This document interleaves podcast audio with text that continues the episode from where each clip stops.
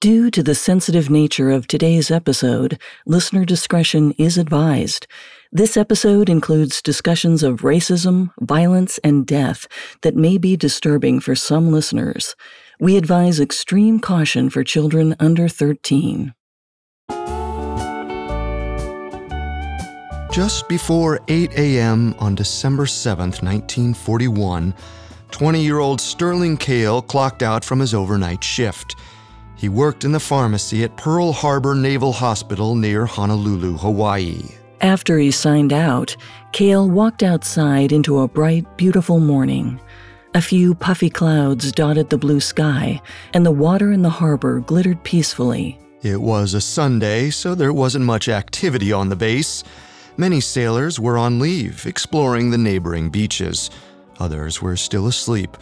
For one day a week, Pearl Harbor was quiet which made the low, droning sound of airplane engines suddenly cutting through the air all the more jarring.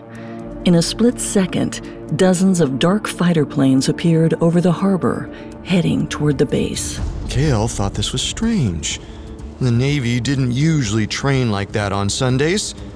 And when he looked closer at the planes, he noticed that they each had a red circle on the side. It was the rising sun insignia of the Imperial Japanese Navy.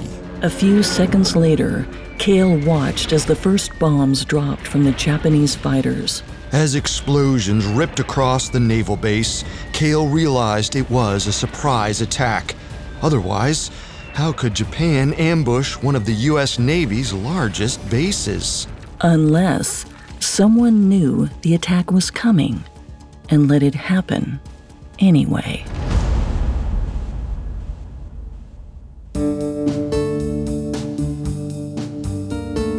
Welcome to Conspiracy Theories, a Spotify original from Parcast. Every Monday and Wednesday, we dig into the complicated stories behind the world's most controversial events and search for the truth. I'm Carter Roy. And I'm Molly Brandenburg. And neither of us are conspiracy theorists. But we are open minded, skeptical, and curious.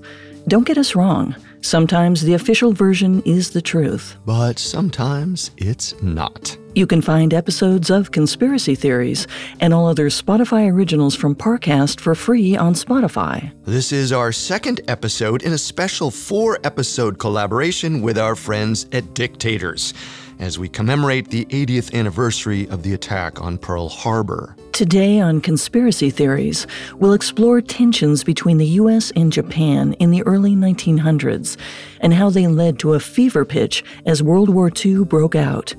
We'll cover how wartime negotiations between the two nations devolved and eventually escalated into a brutal ambush in 1941. Then on Dictators, Kate and Richard will continue their deep dive into the Japanese side of the conflict. They'll discuss how Prime Minister Hideki Tojo led Japan into war with the United States and used it to expand his own personal power, creating a brutal policy toward POWs in the process. We'll also examine how his inability to lead Japan to victory made him a pariah among the military elite. We have all that and more coming up. Stay with us. This episode is brought to you by Terminix. There's one thing we can all agree on dealing with pests is a pain. But luckily, Terminix can help because when pests show up, so does Terminix. With over 95 years of experience, they have what it takes to take on any pest problem fast. So if your home or business has pests, don't stress it. Terminix it. Visit Terminix.com to book your appointment online today. That's T E R M I N I X.com. This episode is brought to you by BetterHelp. Bottling everything up can be really bad for you in the long run and have some terrible consequences. And this isn't a conspiracy theory.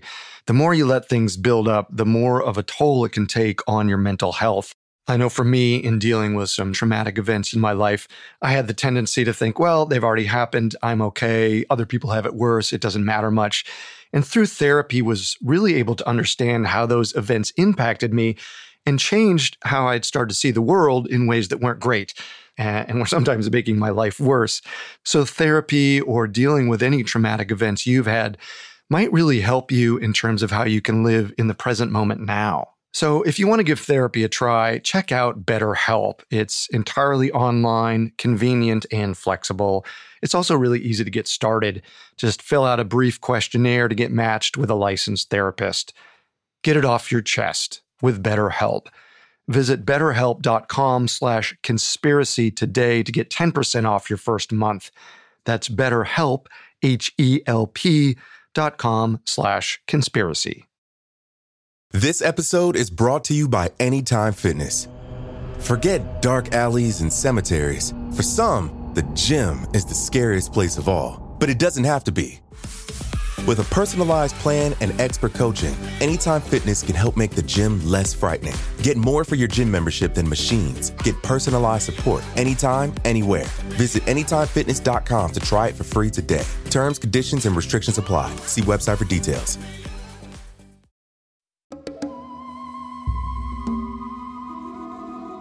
For ancient Hawaiians, Pearl Harbor was a majestic, tranquil spot on the island of Oahu.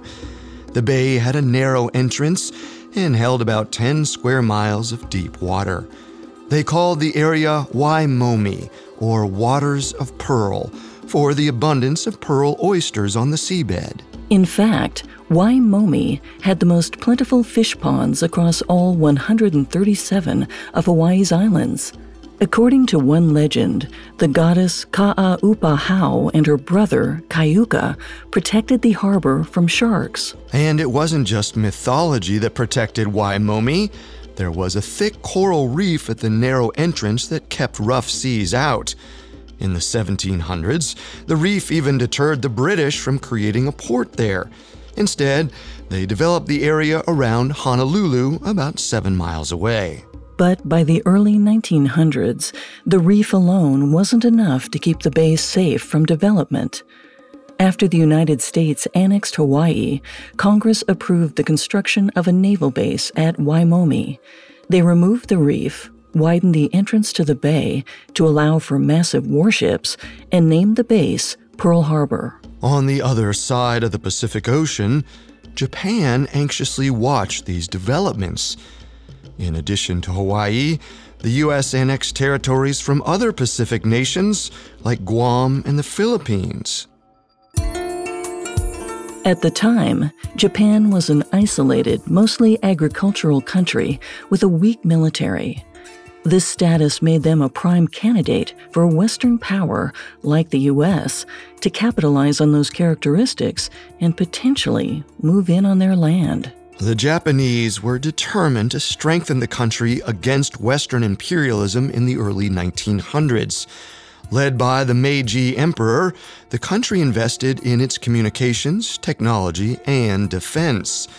A few years later, Japan was on the verge of becoming a superpower with one of the strongest navies in the world. Around the same time, discrimination against Chinese workers caused the U.S. to ban Chinese immigration. But California's agriculture depended on low cost immigrant laborers, so farmers frequently turned to Japan. They recruited Japanese laborers to take the place of Chinese workers, allowing immigration without restriction. And from Japan's perspective, this could be seen as a major demonstration of acceptance by a Western power. Yet it didn't take long for the same racism that the Chinese experienced to reach Japanese immigrants. By February of 1905, the San Francisco Chronicle published a sprawling article calling Japanese immigration, quote, a menace. Within a year, the San Francisco Board of Education adopted a measure to segregate Japanese school children. The Japanese government was shocked. Their people were allowed to work in the United States, but they weren't actually accepted into society. They were scorned. It didn't seem to matter how hard Japanese immigrants worked or how much they contributed to the American economy. Racism toward the Japanese was undeniably growing, and it inflamed hostilities between the U.S. and Japan. Eight years later, in 1914, World War I erupted in Europe. Japan and the United States fought against Germany alongside Great Britain, France, and Russia.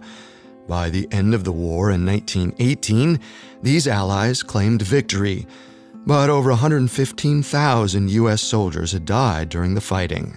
The post war diplomatic landscape was critical because America and Japan pursued vastly different international agendas. By 1919, the U.S. began to remove itself from global affairs with a policy called isolationism. Meanwhile, Japan became even more involved with foreign diplomacy and joined the League of Nations, a precursor to the United Nations, along with France, Italy, and others. But Japan was the only Asian delegation in a global league filled with Western leaders. Adamant to maintain their agency from Western colonization, Japan introduced the Racial Equality Proposal. This asked for equal and just treatment for each race and nationality in the soon to be League of Nations. 11 out of the 17 countries present at the negotiations supported the motion.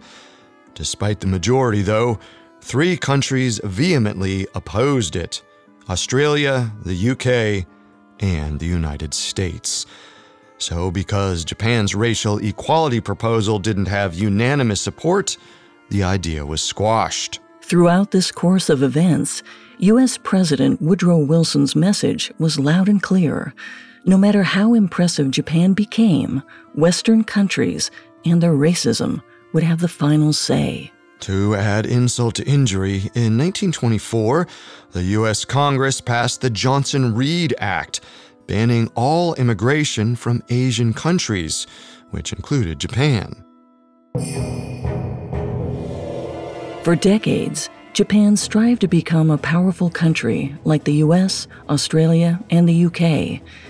It worked and fought alongside each of them, yet through the 1920s, all three of those allies enforced policies that sought to limit immigrants from Asian countries. It was a swift turning point for Japan's national ideology. Instead of continuing to support Western cultures that refused to accept them, Japan quickly became militantly nationalist. Under the rule of Meiji's grandson, Emperor Hirohito, the country adopted the principle of Hakko Ichiu, or quote, eight corners of the world under one roof. In other words, Japan aspired to world domination. In the late 1920s, two other countries had notably similar goals Nazi Germany and Fascist Italy. Over the next decade, these nations turned their dangerous ideologies into war. By 1939, the Japanese army had spread its influence to the mainland, occupying Manchuria, Mongolia, and parts of China. Meanwhile, Italy captured Ethiopia and Albania. On September 1, 1939, Germany invaded Poland, and World War II officially began. As the war tore across Europe and Asia, the U.S. adhered to its isolationist policy. President Franklin D. Roosevelt, or FDR, signed neutrality agreements to keep the U.S. out of the conflict. He knew Americans were still scarred from the previous war and the crippling effects of the Great Depression. But while the U.S. wasn't joining the actual war, FDR did declare an economic one. The president approved initiatives to send military aid to the UK and other countries at war with Germany in the Lend Lease Act. So even though the Americans weren't fighting alongside the Allied powers, their money was. FDR knew that American neutrality would likely be temporary. Any hostility from Japan or fascist supporters would force the U.S. to retaliate and join the war. And since the American economy supplied many resources for the war, it was only a matter of time before the conflict reached the U.S. Coming up, hostilities between the U.S. and Japan boil over.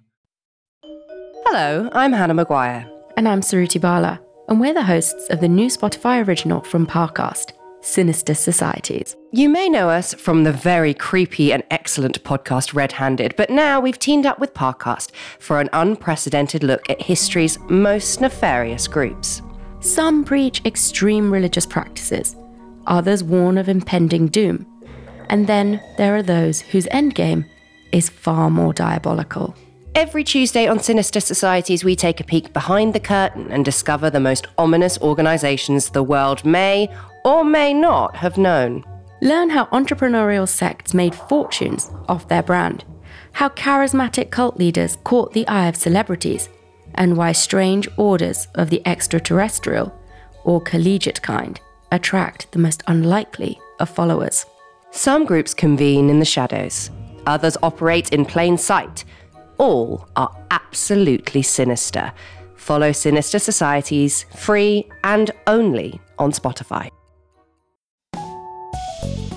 This episode is brought to you by Terminix. Terminix can't help you solve the world's biggest mysteries or take on alien life, at least, not the ones you're thinking of, but they can help take care of pesky invaders in your home, like the ants in your kitchen, the roaches under your sink, and the termites in the walls.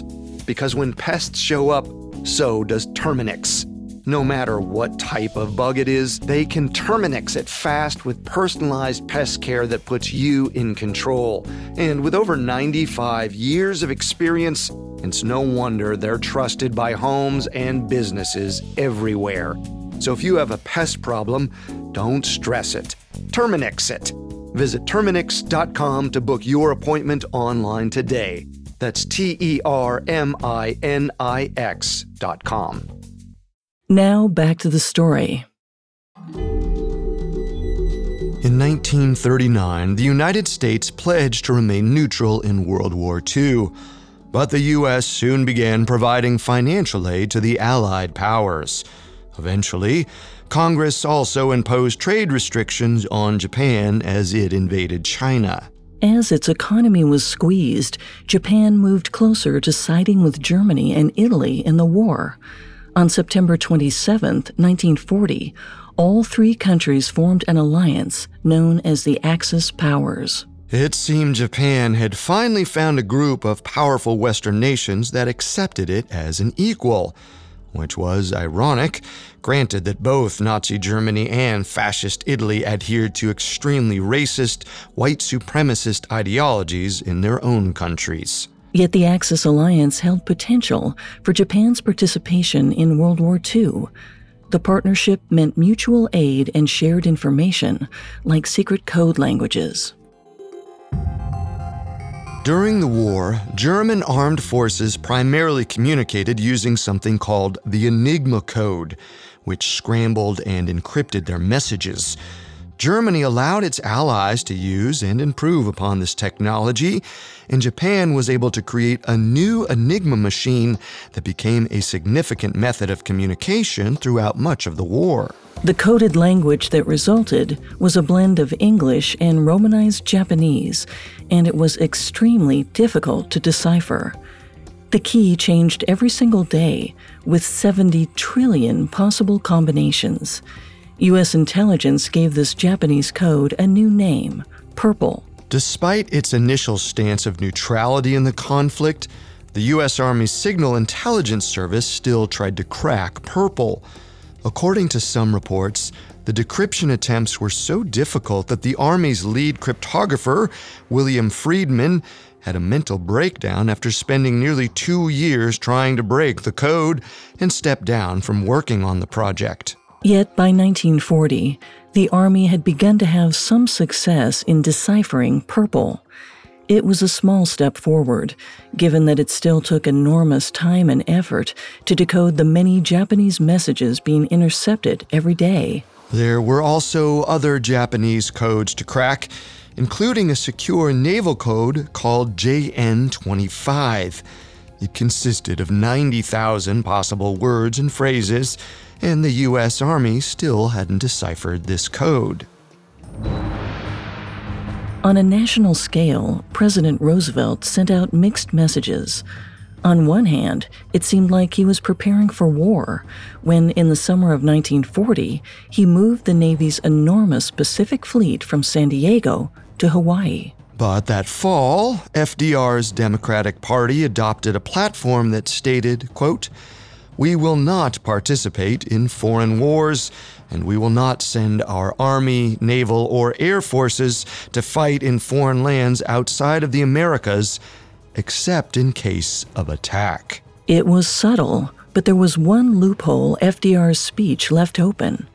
The U.S. would break its isolationist policy if attacked and go to war immediately. World War II had been raging across Europe and Asia for about a year, spilling over into more and more territory. Should the fighting spread to the U.S., understandably, FDR felt the nation must be equipped. A few months later, that possibility became more likely. In January of 1941, Japanese Admiral Isoroku Yamamoto discussed attacking Hawaii's Pearl Harbor naval forces. Yamamoto had long respected a 20th century military hero named Togo Heihachiro, who had famously executed an attack that wiped out almost an entire enemy fleet.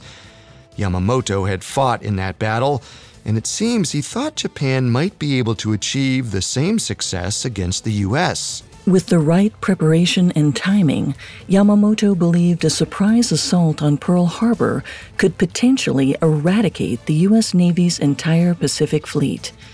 It would sideline the Americans, who'd be left to rebuild their forces. Meanwhile, Japan could invade the rest of Southeast Asia without fear. Yamamoto's idea gained steam among Japanese government officials. Rumors of a plan to attack Pearl Harbor eventually reached the U.S. ambassador to Japan later that month, who immediately relayed the information to officials in Washington. No one believed these rumors. American military experts thought that even if Japan attacked, they would be much more likely to target U.S. assets in Guam and the Philippines, which had valuable natural resources. After all, Japan's ongoing war took a large toll on the nation's oil and rubber supplies. The island country had few natural resources to begin with and depended on imports to replenish their stock. Some of these had been obtained by invading Korea, Taiwan, and parts of China, but didn't cover all the supply Japan required. On the surface, Japan still needed the U.S. more than ever. In 1940, the United States had provided Japan with 60% of its oil, and the Imperial Japanese Navy alone consumed over 400 tons of oil an hour. That meant Japan needed to keep the peace with the U.S. to keep receiving oil to fuel the war. All of this seemed to imply that a Japanese surprise attack at Pearl Harbor was unlikely. A select few men in the Navy protested that this response seemed too nonchalant, so more men and equipment were eventually sent to Pearl Harbor, just in case. However, tensions rose just a few months later on May 5, 1941. The Japanese ambassador to Germany learned from Nazi officers that U.S. intelligence was reading Japan's Purple Code when he reported it, the Japanese government tightened regulations on Purple's use, though they continued using the code. Still, it was an important moment because Japan now had proof that U.S. intelligence was monitoring the war effort, likely on behalf of their allies in China. But officials in both nations still wanted to avoid combat with their trading partner, so they tried to negotiate a diplomatic solution. In the summer of 1941, U.S. Secretary of State Cordell Hull urged Japan to stop invading other Asian countries and leave the war. Ultimately, the talks reached a stalemate, so the United States tried to discourage Japan's territorial advances in a more severe way. On July 26, 1941, FDR froze all of Japan's financial assets in the US and instituted an oil embargo. Suddenly, Japan had been cut off from its main oil supplier. the Imperial Japanese Navy only had six months of oil stockpiled. Now, the country was rapidly pressed to find a new source, but that wouldn't be an easy task. Shortly after the U.S. made its announcement, two Allied powers, the UK and the Netherlands, followed suit, banning all trade with Japan. The sprawling effects of the bans left U.S. and Japanese relations more tense than ever. It wasn't a physical conflict, but it was a diplomatic one within the broader context of an ongoing war. Even the New York Times called the American oil embargo, quote, the most drastic blow to Japan short of war. However, Japan felt that the ban was simply the last instance in a long line of sour diplomatic negotiations. Over the past 50 years, America had rejected the country's request for racial equity, banned Japanese immigration, and showed an overall attitude of racism toward its people. And now, the U.S. was pulling one of the most crucial materials they needed for the war. For Japan, the oil embargo was the final straw. Japanese officials even wondered if FDR was intentionally forcing them into a corner, and they were prepared to find out. So, the Imperial Navy quietly moved forward with its plan to attack Pearl Harbor. Coming up, the United States faces the dawn of war. This episode is brought to you by Anytime Fitness. Forget dark alleys and cemeteries. For some, the gym is the scariest place of all, but it doesn't have to be. With a personalized plan and expert coaching, Anytime Fitness can help make the gym less frightening. Get more for your gym membership than machines. Get personalized support anytime, anywhere. Visit AnytimeFitness.com to try it for free today. Terms, conditions, and restrictions apply. See website for details. Now back to the story. In the summer of 1941, tensions between the U.S. and Japan were at an all time high. After years of racial and diplomatic slights, negotiations between Japanese and American officials broke down. As a result, the U.S. instituted an oil embargo against Japan. This left the island nation without its main supplier of a vital resource. With only six months' worth of oil stockpiled, Japan was in a desperate position. So, in the fall of 1941, Japan prepared to attack the U.S. without warning. The Imperial Navy set its sights on the U.S. Pacific Fleet, based at Pearl Harbor. On November 5, 1941, Emperor Hirohito approved the completion of the military's preparations for operations and set a December 1st deadline to end diplomatic efforts. Then, Hirohito sent President Roosevelt two final proposals for negotiation. These presented minor concessions, but neither offered to end Japan's wartime aggression in Southeast Asia. Many have suggested that they were hollow agreements, meant to waste time and give the illusion that Japan was still intent on diplomacy. Another measure to ensure the attack remained secret was to use Japan's secure naval code, JN 25, not Purple, the diplomatic code U.S. intelligence had broken. As a failsafe, though, even the JN code key was changed several times before the attack. This secrecy allowed the Imperial Navy's massive fleet to depart for Hawaii beginning on November 16th. The group eventually included three submarines, two battleships, and six aircraft carriers carrying 353 fighter planes. Their mission was to stay hidden at sea and get close enough to Pearl Harbor to surprise the U.S. fleet anchored at the docks. Perhaps it didn't matter if FDR ever responded to the proposals or if the U.S. intercepted any naval communications. The attack force was underway. It took a few weeks before U.S. officials noticed that the Japanese forces were moving into the Pacific. By late November, FDR and Secretary of State Hull concluded that the force was likely intended for an attack on U.S. assets. Around this same time, Hull issued a final response to the Japanese. The terms had not changed. the U.S. required Japan to leave World War II and stop invading Southeast Asian nations. In exchange, FDR would lift the oil embargo. Japan wouldn't agree to any concessions, and with the embargo still in place, FDR knew the only response left to the Japanese would be an attack. The next day, November 27, 1941, the president issued a clandestine warning to the military, saying, quote, If hostilities cannot be avoided, the U.S. desires that Japan commit the first overt act. This sentiment only grew more public in the coming days. Shortly after, FDR publicly hinted that U.S. soldiers might be sent to war within a year's time. His cryptic statement was a swift departure from the promise of U.S. neutrality. Though nothing had been declared, the president seemed to make clear that combat was more imminent than ever. No one knew when the attack would take place, but the U.S. Navy still thought the target would be the Philippines. In the first days of December, U.S. forces stationed there prepared for an attack. Meanwhile, caution in Hawaii was far lower. The Navy didn't believe Japan would strike Pearl Harbor, so they didn't bother putting the fleet base on high alert. On December 3rd, Japan sent an order to its embassy in Washington, D.C.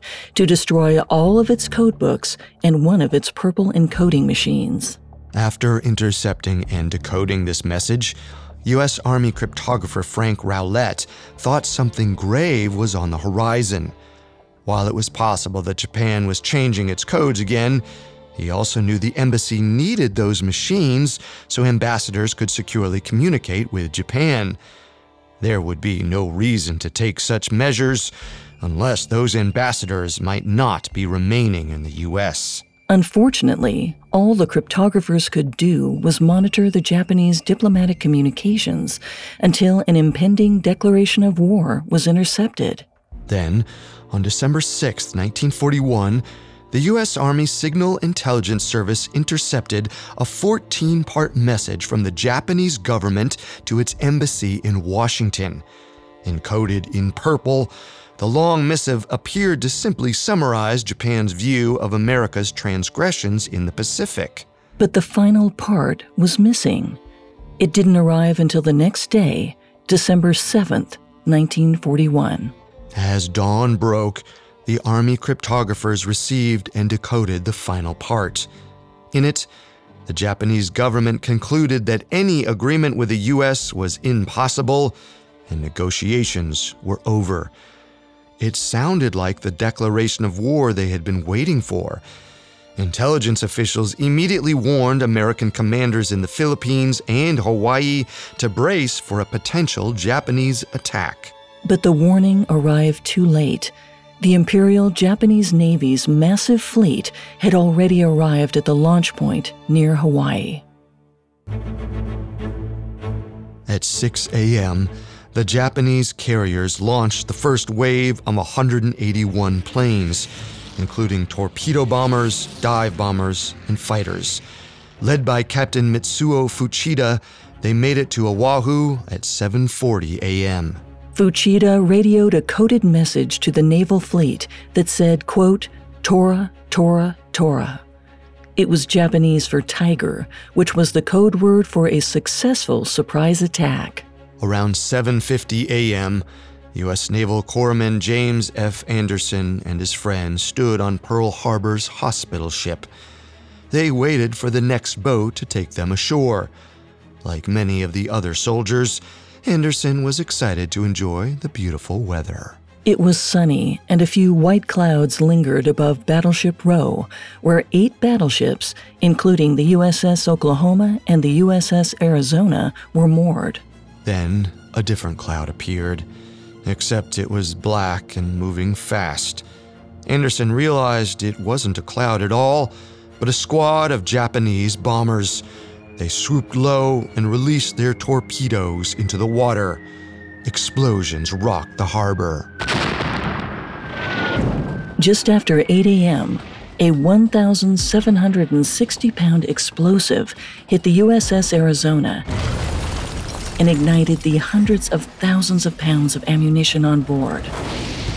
At 8:10 a.m., the battleship erupted into a fiery blast, instantly killing hundreds of men inside.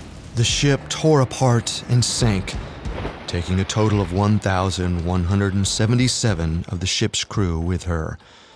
Of all the vessels on Battleship Row that sustained damage, the USS Arizona took the heaviest losses. Meanwhile, by 8:08 a.m., several Japanese torpedoes had slammed into the USS Oklahoma. Within minutes, it rolled over and capsized, trapping hundreds of sailors inside. Across all eight ships, sailors jumped off the flaming vessels into the harbor, but the once majestic oyster filled waters were now toxic. Slick layers of oil leaking from the damaged ships covered the surface. Before many of the men could swim ashore, these highly flammable patches of oil caught fire and burned them to death. Finally, at around 8:30 a.m., there was a lull in the Japanese bombing.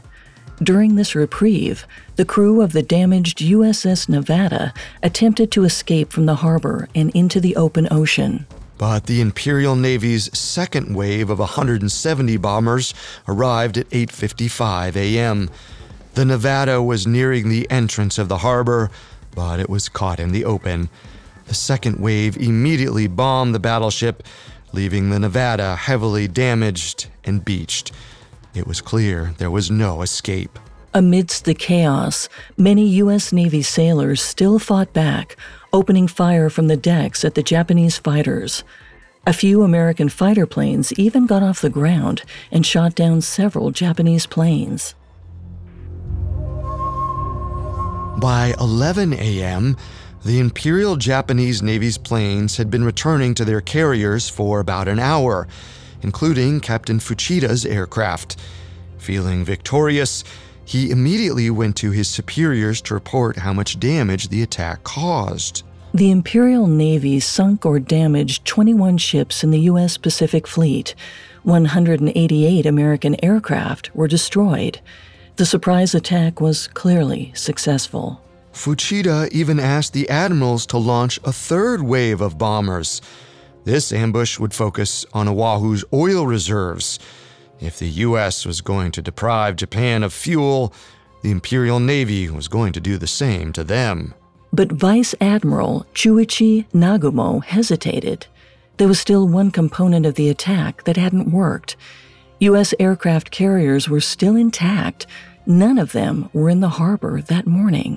In that sense, the strike wasn't as successful as it appeared, because American planes launched from carriers could still attack Japan. Not only that, a third wave wouldn't be a surprise.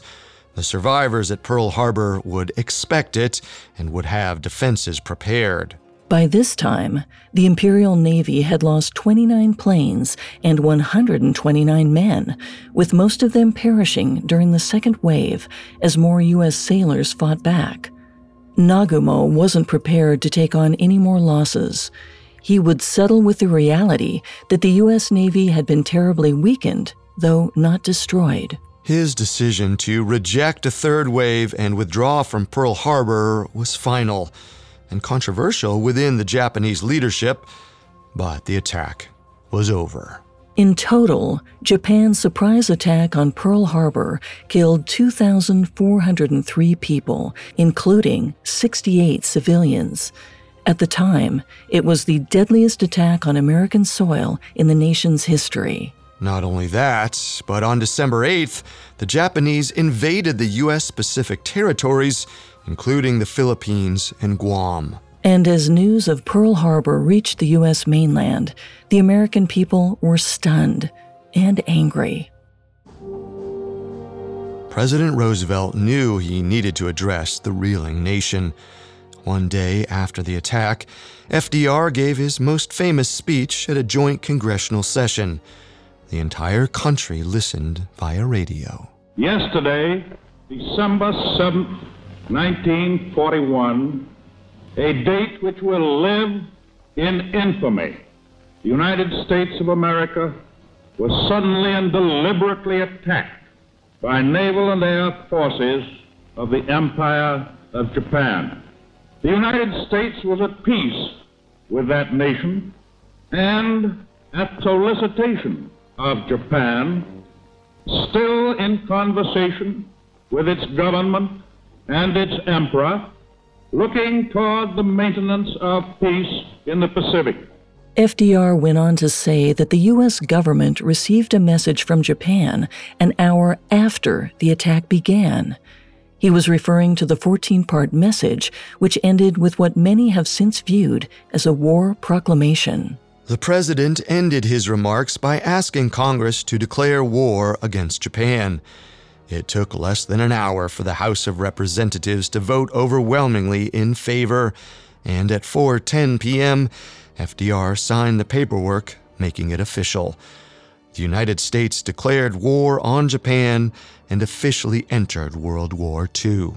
At the time, it seemed a clear cut response to a malicious attack, one that FDR himself had hinted he was prepared to take. But perhaps the importance of Pearl Harbor is the exact question that, for the rest of the 1940s, nearly everyone in the U.S. government asked.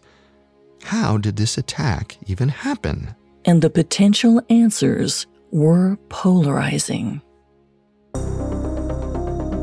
Next time on Conspiracy Theories, we'll discuss three leading conspiracy theories about the Pearl Harbor attack and what the U.S. government potentially knew ahead of time. Conspiracy theory number one a mysterious magazine advertisement contained a coded warning for the attack's date and time. And conspiracy theory number two the US government covered up a Japanese warning that hinted the ambush was coming. And finally, conspiracy theory number three President Roosevelt provoked Japan into assaulting the U.S.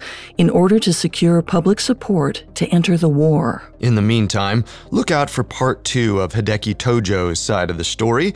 The hosts of Dictators will pick up the story from the Japanese perspective, as Tojo leads Japan into war with the United States and oversees brutal wartime atrocities. No matter what the truth is, over 2,000 people died in the devastating attack, and many of them remain in Pearl Harbor, unable to be recovered from the wreckage of sunken ships. The impact of that pain has been a driving force in how Americans remember Pearl Harbor and how the desire for retribution remains a part of the country's legacy in entering World War II.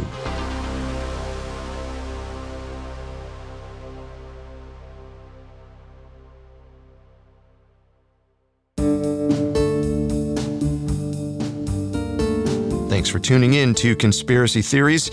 You can find all episodes of Conspiracy Theories and all other Spotify originals from Parcast for free on Spotify. Until then, remember the truth isn't always the best story. And the official story isn't always the truth.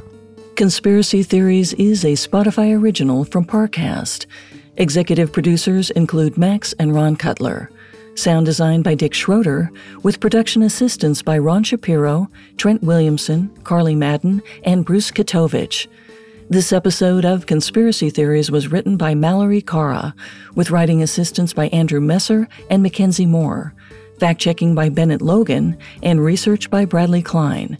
Conspiracy Theories stars Molly Brandenburg and Carter Roy.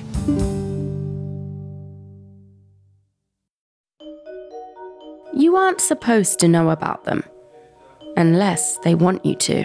Powerful groups with their own very specific agendas. And if you find yourself on the inside, good luck getting out. Hi, I'm Hannah Maguire. And I'm Suruthi Bala.